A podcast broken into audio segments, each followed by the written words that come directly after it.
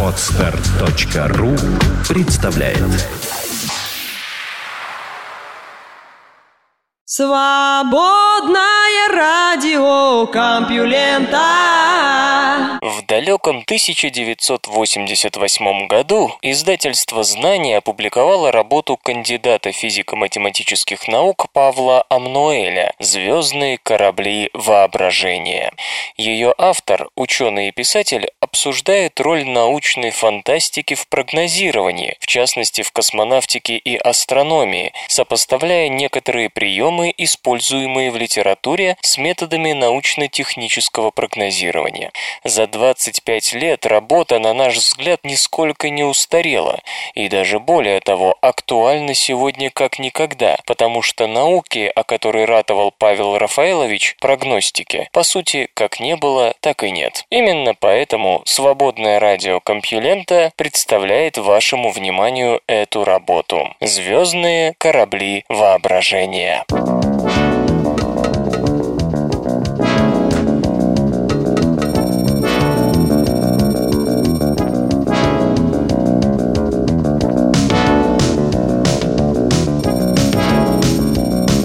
Морфологический анализ и фантаграммы. Прогнозировать развитие науки значительно сложнее, чем развитие технической дисциплины. Фантасты не сумели предсказать основные астрономические открытия 20 века, как, впрочем, и научное прогнозирование не смогло предвидеть открытие квазаров, пульсаров, рентгеновских источников высокой светимости и так далее. После того, как ученые занялись интенсивным исследованием нейтронных звезд и черных дыр, фантасты тоже стали включать эти объекты в прогноз прогнозный фон своих произведений, следуя скорее традиции научно-популярной, а не собственно научно-фантастической литературы.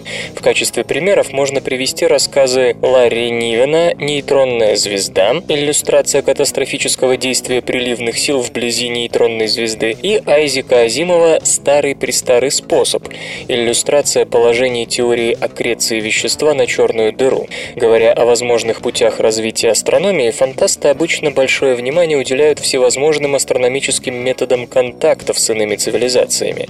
Как известно, отрицательный результат поиска сигналов по проекту сети вызвал к жизни несколько типов прогнозов, включая идеи о быстрой гибели цивилизаций, одиночестве человечества во Вселенной, переходе цивилизации на интенсивный путь развития и так далее. Понимая, что реальные цивилизации могут использовать для связи вовсе не радиоканалы, ученые обычно лишь осторожно упоминают о такой возможности, полагая полагая, что современной науке нет смысла исследовать иные каналы, поскольку сегодня вряд ли можно предвидеть те открытия будущего, которые и приведут к использованию неизвестных каналов. Поэтому единственным пока полигоном, на котором исследуются необычные астрономические методы контактов, остается научная фантастика. После туманности Андромеды Ефремова стало популярным использование для такой связи неизвестных сейчас свойств пространства-времени, вероятности, тем более сроки осуществления осуществления подобных идей, естественно, остаются вне прогнозирования. Исследование же способов связи с использованием известных сейчас законов природы приводит фантастов к идеям типа управления неуправляемым. Упомяну две идеи Валентины Николаевны Журавлевой из рассказов «Звездная рапсодия» 1959 года и «Летящие во Вселенной» 60 года. В первом случае речь идет о связи посредством модуляции оптического излучения звезды в какой-нибудь характерной линии. Идея второго рассказа – модуляция яркости полярных сияний в ионосфере Земли в результате деятельности иного разума. Эти предсказания, для осуществления которых необходима большая энерговооруженность, практически смыкаются с астроинженерной деятельностью. Использование приема управления неуправляемым приводит к рождению целого класса фантастических идей об астрономических методах контакта. Вера в их прогностичность убывает по мере нарастания количества количество таких идей, ибо сейчас невозможно оценить вероятность их осуществления. Тем не менее, анализ этих идей интересен, поскольку, кроме всего прочего, является иллюстрацией применения в фантастике морфологического метода прогнозирования, о котором говорилось ранее. При этом морфологический анализ дополняется использованием приемов создания фантастических идей. Морфологический анализ проблемы астрономические методы контактов требует построить на одной оси морфологической таблицы все мыслимые каналы связи, а на другой – все мыслимые астрономические объекты, излучение которых может быть использовано для передачи информации. По одной оси будут отложены все диапазоны длин волн электромагнитного излучения, гравитационные волны, магнитные поля и так далее. Все, что в принципе способно принести энергию и информацию от некой исходной точки к Земле.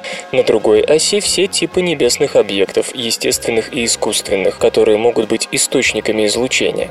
В частности, радиоконтакт является клеткой на пересечении осей радиоизлучения и искусственное тело. Идея Журавлевой из рассказа «Звездная рапсодия» на пересечении осей оптическое излучение в линиях и нормальная звезда.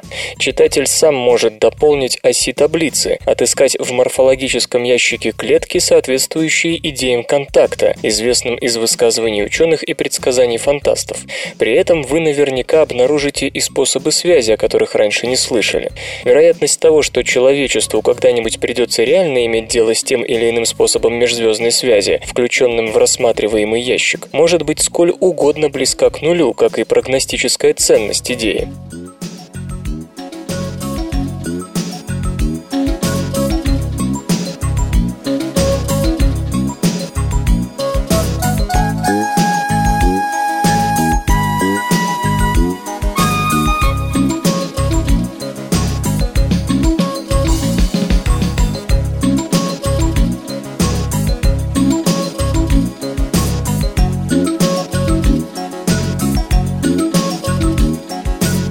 Подчеркнем, однако, два обстоятельства. Во-первых, ученый, разрабатывающий проблемы межзвездной связи, должен хотя бы на пороге сознания иметь в виду и измышления фантастов.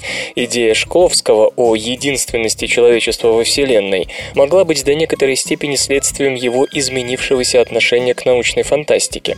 Во-вторых, на основании анализа идей, содержащихся в морфологическом ящике астрономические методы контакта, можно прогнозировать пути дальнейшего развития нашей цивилизации. Научно-техническое прогнозирование пользуется морфологическим анализом. Фантасты же предпочитают дополнять каждую клетку ящика еще одной осью – осью изменения идеи с помощью рассмотренных ранее приемов фантазирования. Таким образом, морфологический ящик приобретает еще одно фантастическое измерение, а сам метод преобразуется в метод фантаграмм. Фантаграмма содержит намного больше идей, нежели может дать морфологический анализ, ведь каждая из идей, полученных морфологическим путем, затем многократно изменяется, приобретая фантастические качества. Рассмотрим для примера клетку морфологического ящика на пересечении осей непрерывное оптическое излучение и планета в иной системе. Первое впечатление – это неинтересная идея, ведь планета светит отраженным светом звезды, и оптическое излучение планеты неуловимо на фоне излучения светила. Что ж, обратимся к приемам. Прием увеличения приводит к необходимости необходимости усилить оптическое излучение планеты, сделать его мощнее, чем все излучение звезды, хотя бы на уровне передачи информации. Откуда берется энергия излучения? Либо изнутри, использование свойств объект плюс увеличение, либо снаружи, использование свойств среды. Единственным достаточно мощным источником энергии является звезда, около которой обращается наша гипотетическая планета. Итак, имеем пока следующую идею. Каким-то образом планета накапливает энергию, получаемую от звезды, и через некоторые промежутки времени выделяет ее в форме оптического импульса, который может быть модулирован с целью посылки сообщения. Напомню, что речь идет не об искусственном передатчике на планете, это другая клетка фантаграммы, а об использовании свойств самой планеты. Каким образом планета может накапливать энергию? Либо в почве, либо в атмосфере. Теперь рассмотрим второй вариант. Читатель может проанализировать и возможность накопления энергии в почве, скажем, химическим или иным способом. Энергия в атмосфере планеты может быть накоплено, например, за счет ионизации с последующим использованием энергии рекомбинации. В этом случае нужно еще изобрести некий способ удержать от рекомбинации газ атмосферы в течение долгого времени. Накопление энергии в атмосфере может происходить за счет возбужденных атомов. Атомы в атмосфере не ионизируются, но поддерживаются в возбужденном состоянии. Имеет место так называемая инверсная заселенность уровней. В последнем случае речь в сущности идет о возможности создания газового лазера с накачкой от излучения центральной звезды. Для этого атмосфера планеты должна иметь специфический химический состав и плотность. Кстати, излучение лазерного типа в атмосферах планет, например, Марса, уже наблюдалось. Используя этот факт вместе с приемом увеличения, можно получить идею о планете лазере непосредственно без метода фантаграмм. В фантастике идея межзвездной связи с помощью планеты лазера появилась в конце 60-х, на 10 лет раньше, чем был обнаружен реальный астрономический аналог. Метод фантаграмм – это очень эффективное оружие в создании фантастических идей, в том числе и прогностического характера. Жаль только, что он не стал настольным генератором идей писателей-фантастов. В одном литературном произведении обычно используется лишь одна новая фантастическая идея, а чаще, когда речь идет о произведениях не прогностического направления, новой идеи и не возникает. Поэтому для того, чтобы методами фантастики обыграть на литературных сюжетах множество идей, получаемых методом фантаграмм, например, тех же идей о видах межзвездной связи, необходимо написать большой цикл рассказов, сюжетно подобных друг другу. Литературная функция фантастики здесь выступает в конфликт с ее прогностической функцией. Реализацию идей, получаемых методом фантаграмм, вероятно, лучше проводить в рамках научно-фантастического очерка, а не рассказа или повести. К сожалению, этот научно-фантастический жанр сегодня почти забыт.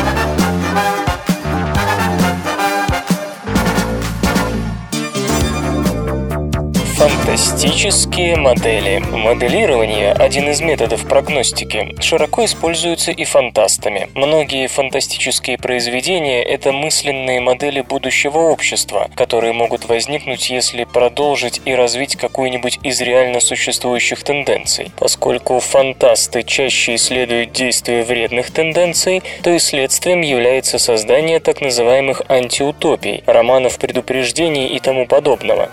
Исследуются и социальные следствия развития тех или иных научно-технических идей. В рамках нашей темы отмечу внимание фантастов к созданию моделей миров, физически или биологически отличных от земного. Цель моделирования миров фантастами не в предсказании их реального существования, а в борьбе с психологической инерцией развития воображения. Свежая модель мира, придуманная фантастом, обычно позволяет по-новому оценить привычную ситуацию, содержит парадокс или обращает внимание читателя на тенденцию, которая пока скрыта от взглядов и лишь в будущем проявит себя в полной мере. Моделируя миры, фантасты часто пользуются выводами общей или специальной теории относительности, которые выглядят фантастическими даже и без их изменения с помощью приемов фантазирования. В качестве примера можно упомянуть вывод о том, что при увеличении размеров и массы гравитирующей системы может наступить такой момент, когда дальнейший рост размеров системы будет приводить к уменьшению площади ее поверхности. При достаточно большой массе система может вовсе исчезнуть для внешнего наблюдателя.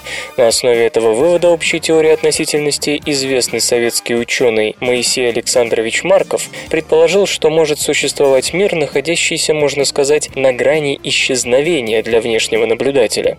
Воспринимается же он как элементарная частица с массой около 10 в минус шестой степени грамм и размерами около 10 в минус 33 степени сантиметров. Между тем, такой объект Фридман может заключать в себе целую метагалактику. Подобные идеи появились в фантастике даже раньше, чем была сформулирована общая теория относительности. В 1912 году Кеннеди в романе «Три вселенная» утверждал, что атомы — это замкнутые вселенные со всеми свойствами той единственной огромной вселенной, которая открывается нам в мире звезд и галактик. Фантастические модели тесно связывают друг с другом другом микромир и мегамир. Проникнуть к границам метагалактики можно, двигаясь вглубь атома. Прием наоборот. Если нужно двигаться вдаль Вселенной, двигайся в противоположном направлении, вглубь атома. Тесная связь Вселенной и микрокосмоса проявляется в фантастических моделях, и таким образом исследователь, воздействуя на микромир, тем самым изменяет мегаструктуру Вселенной. Бомбардируя элементарные частицы, мы изменяем свойства квазаров в нашем же мире. Правомерность такой идеи далеко не очевидна, но ясно стремление фантастов создать своего рода единую картину мироздания, связывающую все структурные уровни материального мира.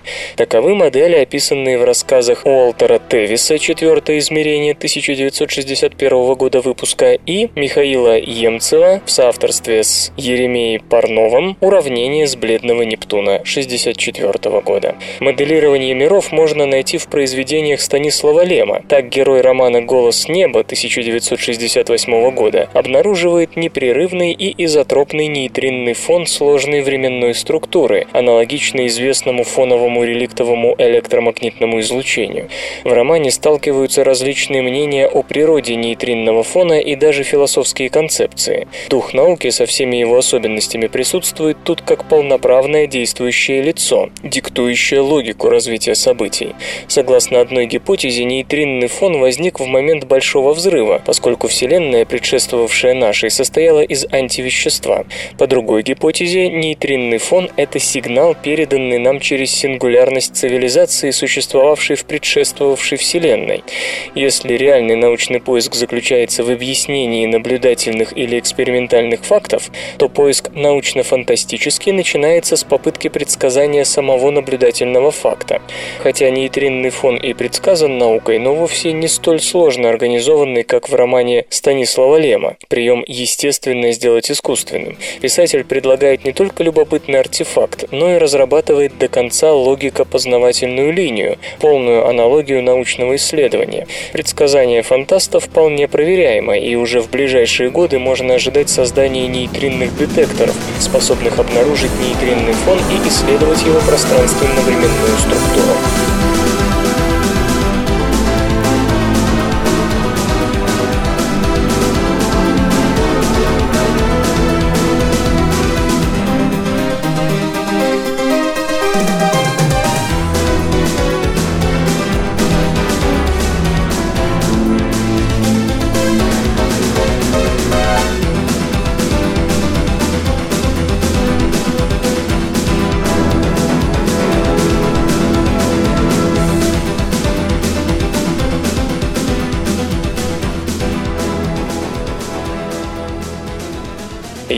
Фантастике произведения, герои которых не только рассуждают о сущности космологической сингулярности, но и проникают в нее физически, даже проходят сквозь нее. Именно таким путем попадают в другие вселенные персонажи романа Пола Андерсона «Время нуль». Идея фантаста перекликается с высказанной позднее Кардашовым гипотезой о том, что воротами в иные миры могут быть черные дыры. Моделируя миры, фантасты довольно часто показывают, к каким последствиям может привести привести изменение того или иного фундаментального закона природы или мировой постоянной. Мы уже упоминали, например, модели мира с увеличенной скоростью света. Эти мысленные эксперименты служат обычно не прогнозированию, а популяризации научных знаний. Таких произведений было много в первой половине 20 века, когда еще не существовало избытка научно-популярной литературы и часть ее функций брала на себя фантастика. После того, как человечество столкнулось с экологическим кризисом, после того, как люди поняли, что вмешиваться в природные процессы неразумно, а то и небезопасно, фантасты, прием увеличения, раздвинули рамки. Они начали исследовать возможные экологические следствия вмешательства людей в значительно более масштабные процессы, следствия астроинженерной деятельности, изменения мировых постоянных и так далее. Размышляя об этом, фантасты исследуют несколько альтернативных возможностей. Первая возможность заключается в том, что саморегуляция процессов во Вселенной далеко не поздно осознанно, Она куда более глубока, чем нам представляется. Все действия людей, связанные с познанием законов природы, являются результатом работы законов нами еще не познанных. Среди законов природы могут быть такие, которые регулируют познание других законов. Вселенная представляется чрезвычайно стабильной системой, исправляющей все, что может испортить в ее механизме человек. Эта ситуация метафорически описана в повести братьев Стругацких «За миллиард лет до конца света». Вторая возможность связана с тем, что саморегуляция процессов во Вселенной – неестественное явление. Это следствие астроинженерной деятельности разумов, не одного, но многих сразу. В новой космогонии 1971 года Станислав Лем исследует ситуацию, когда современные законы природы являются результатом игры цивилизаций. Если считать искусственным все то, что преобразовано активным разумом, пишет Станислав Лем, то весь окружающий нас космос уже искусственный. Нынешний космос уже не является полем действия девственных стихийных сил, слепо создающих и уничтожающих Солнце и Солнечные системы. Ничего подобного нет и в помине. В космосе уже невозможно отличить естественное, первичное от искусственного, преобразованного. Кто выполнил этот космогонический труд? Цивилизации первых поколений? Как? Этого мы не знаем. Наши знания слишком ничтожны, чтобы судить об этом. Конец цитаты. Если бы ценность подобных моделей мира ограничивалась только формальными изысканиями в области фантастического конструирования, о них не стоило бы рассказывать. Фантаст логически, последовательно создает ситуацию настолько парадоксальную, что мысль читателя не может остаться бездейственной. У идей подобного рода сильна обратная связь с читателем, и не только положительная, но чаще отрицательная, призывающая читателя активно возражать автору. Модели эти заставляют задуматься и о том, что при колоссальном росте уровня наших знаний о Вселенной астрономия все еще находится в начале бесконечного пути. Академик Густав Иоганович Наан отмечает, узловыми точками прогресса познания являются новые знания о незнании, все более изощренное знание о том, чего именно мы не знаем. Теперь знание о нашем незнании значительно более квалифицированное, глубокое, рафинированное. Конец цитаты. Эту мысль, о которой часто забывают даже сами ученые, восхищенные собственными достижениями, фантасты упорно проводят в своих произведениях. Особенно это касается тех произведений, где моделируются миры, невозможность которых часто, хотя и возмущает читателя, но тем не менее заставляет задуматься над проблемами, которые, возможно, проходили раньше мимо его сознания. Поэтому моделирование миров фантастами имеет несомненное прогностическое значение.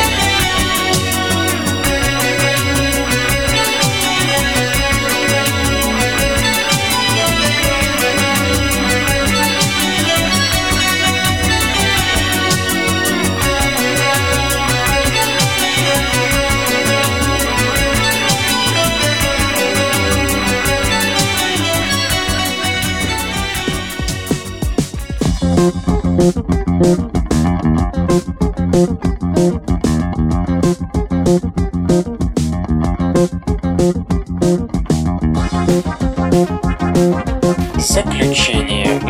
Научно-техническое прогнозирование и научная фантастика пользуются в сущности почти одинаковыми методами предвидения будущего. Экстраполяция, моделирование, мнение экспертов.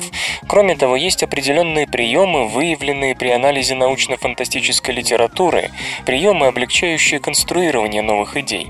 Однако, если считать научную фантастику своеобразным аналогом метода экспертных оценок в научно-техническом прогнозировании, нужно обратить внимание на существенные недостатки. Например, пока нет никакого отбора экспертов-фантастов, нет обработки мнений экспертов, анализа научно-фантастических предсказаний, нет количественного анализа проблем, которые ставят и решают фантасты. И тем не менее, по-видимому, даже и сейчас прогнозисты могут использовать фантастику при работе с моделями, опросе экспертов, могут привлекать как экспертов и писателей-фантастов. Причем, в отличие от экспертов-прогнозистов, которые являются специалистами в некоторой области науки или техники, фантасты – профессионалы и специалисты в области воображения. Два этих профессиональных качества – эрудиция и умение фантазировать – дополняют друг друга и равно необходимы при исследовании будущего. К сожалению, лишь в редких случаях оба этих качества объединяются в одном человеке, тогда и появляется уникальный в своем роде специалист, ученый-фантаст. Он может и не обладать в принципе литературными способностями и, следовательно, не будет писать художественных произведений. Его талант фантаста проявится в реальных делах.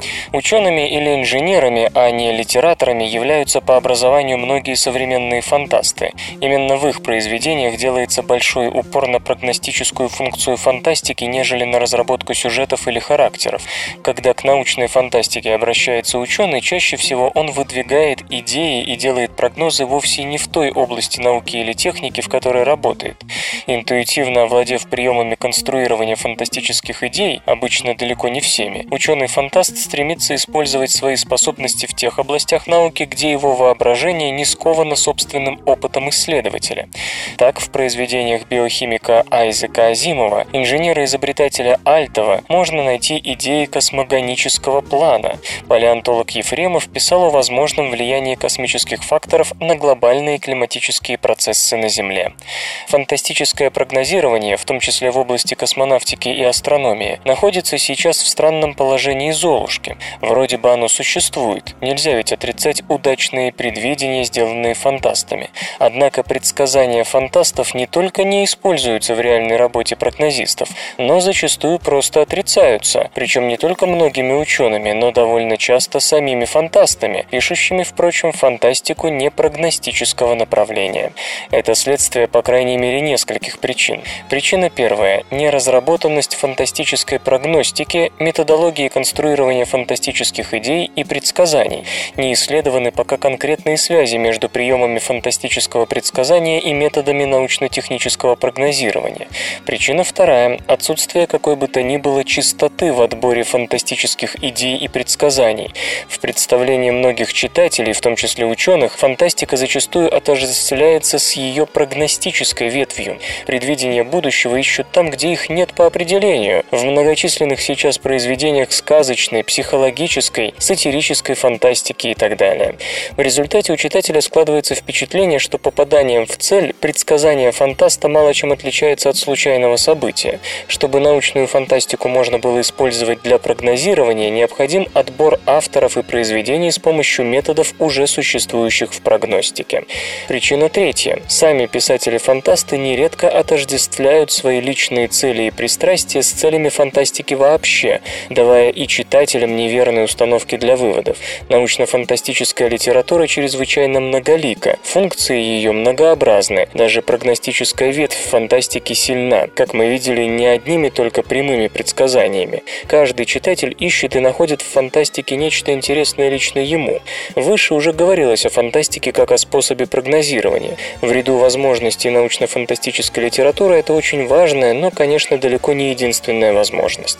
В наши дни формируется и обретает собственное лицо научно-техническая прогностика, наука о методах прогнозирования будущего. Специалист-прогнозист не является профессионалом в тех областях науки и техники, развитие которых он предсказывает. Да, он пользуется оценками экспертов, но ведь именно прогнозист ставит перед экспертами вопросы, обрабатывает ответы, пользуясь методами своей науки, прогностики. Фантаст, хорошо владеющий методами фантастического прогнозирования, в частности теми, о которых шла здесь речь, тоже может быть причислен к этой славной когорте исследователей будущего.